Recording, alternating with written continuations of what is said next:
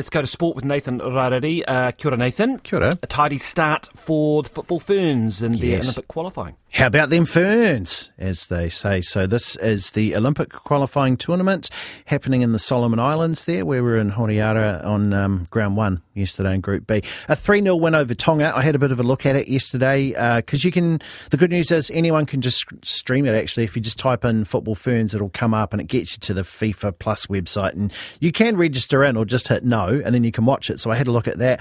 We scored after 90 seconds and it looked like, oh, this is going to be one of those 400 nil games um, early on. In fact, Fiji thumped American Samoa 10 0, so some of those games are coming. In the end, uh, Tonga did manage to get themselves organised on defence, but the Ferns far superior, so they win 3 0.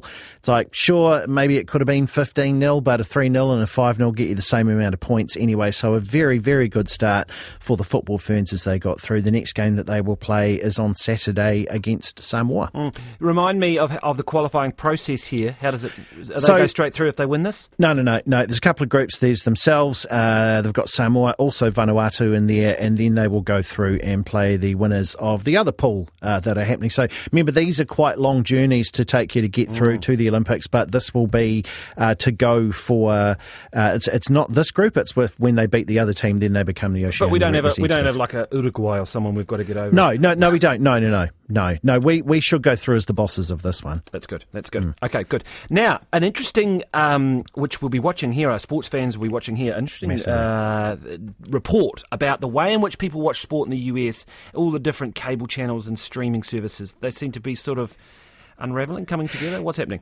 Well, so the Wall Street Journal is reporting this overnight, and bundling and unbundling is the, the big thing that's happened here. So people used to complain about, oh, you know, I've got my Sky and I've got all these sports I like, but I don't like watching snooker. Why do I have to pay for that? Or why do I have to pay for the just give me what I want was a great thing that they wanted. And what happened is that eventually the sports leagues around the world, because the, the professional ones, I mean, they all figured out, "Do you know what? I bet we could get way more revenue if we streamed our own sports. So you end up with uh, the, the big American sports, you end up with the Premier League football, you end up with even some of those clubs, uh, you know, like Manchester United TV, Chelsea TV, etc., etc. Well, in the United States, this has caused the problem where sports fans went, yay, but I don't just like one sport. I like lots of different sports, and they've found that it does not make it cheaper at all. It makes it really expensive. So, what has happened overnight is that the parent companies of ESPN, Fox Sports, and TNT have come together. Those might not mean much to New Zealanders, but it now means that all of the uh, baseball playoff games, the two biggest football games that happen over there, and by football I mean they're American football, and also all the sports that ESPN have, they are coming together, which is the exact opposite of the of the unbundling that happened a little while ago. And now you're finding that some of the other companies are, are talking of coming together as well, Peacock and NBC Universal, but also they're looking at coming together with Netflix. So Netflix now getting into the game of being the big worldwide streamer in sport. And why this is worthwhile is that t- TV revenues, as you know, live TV really brings it out for most of them, but sport now is the biggest revenue bringer because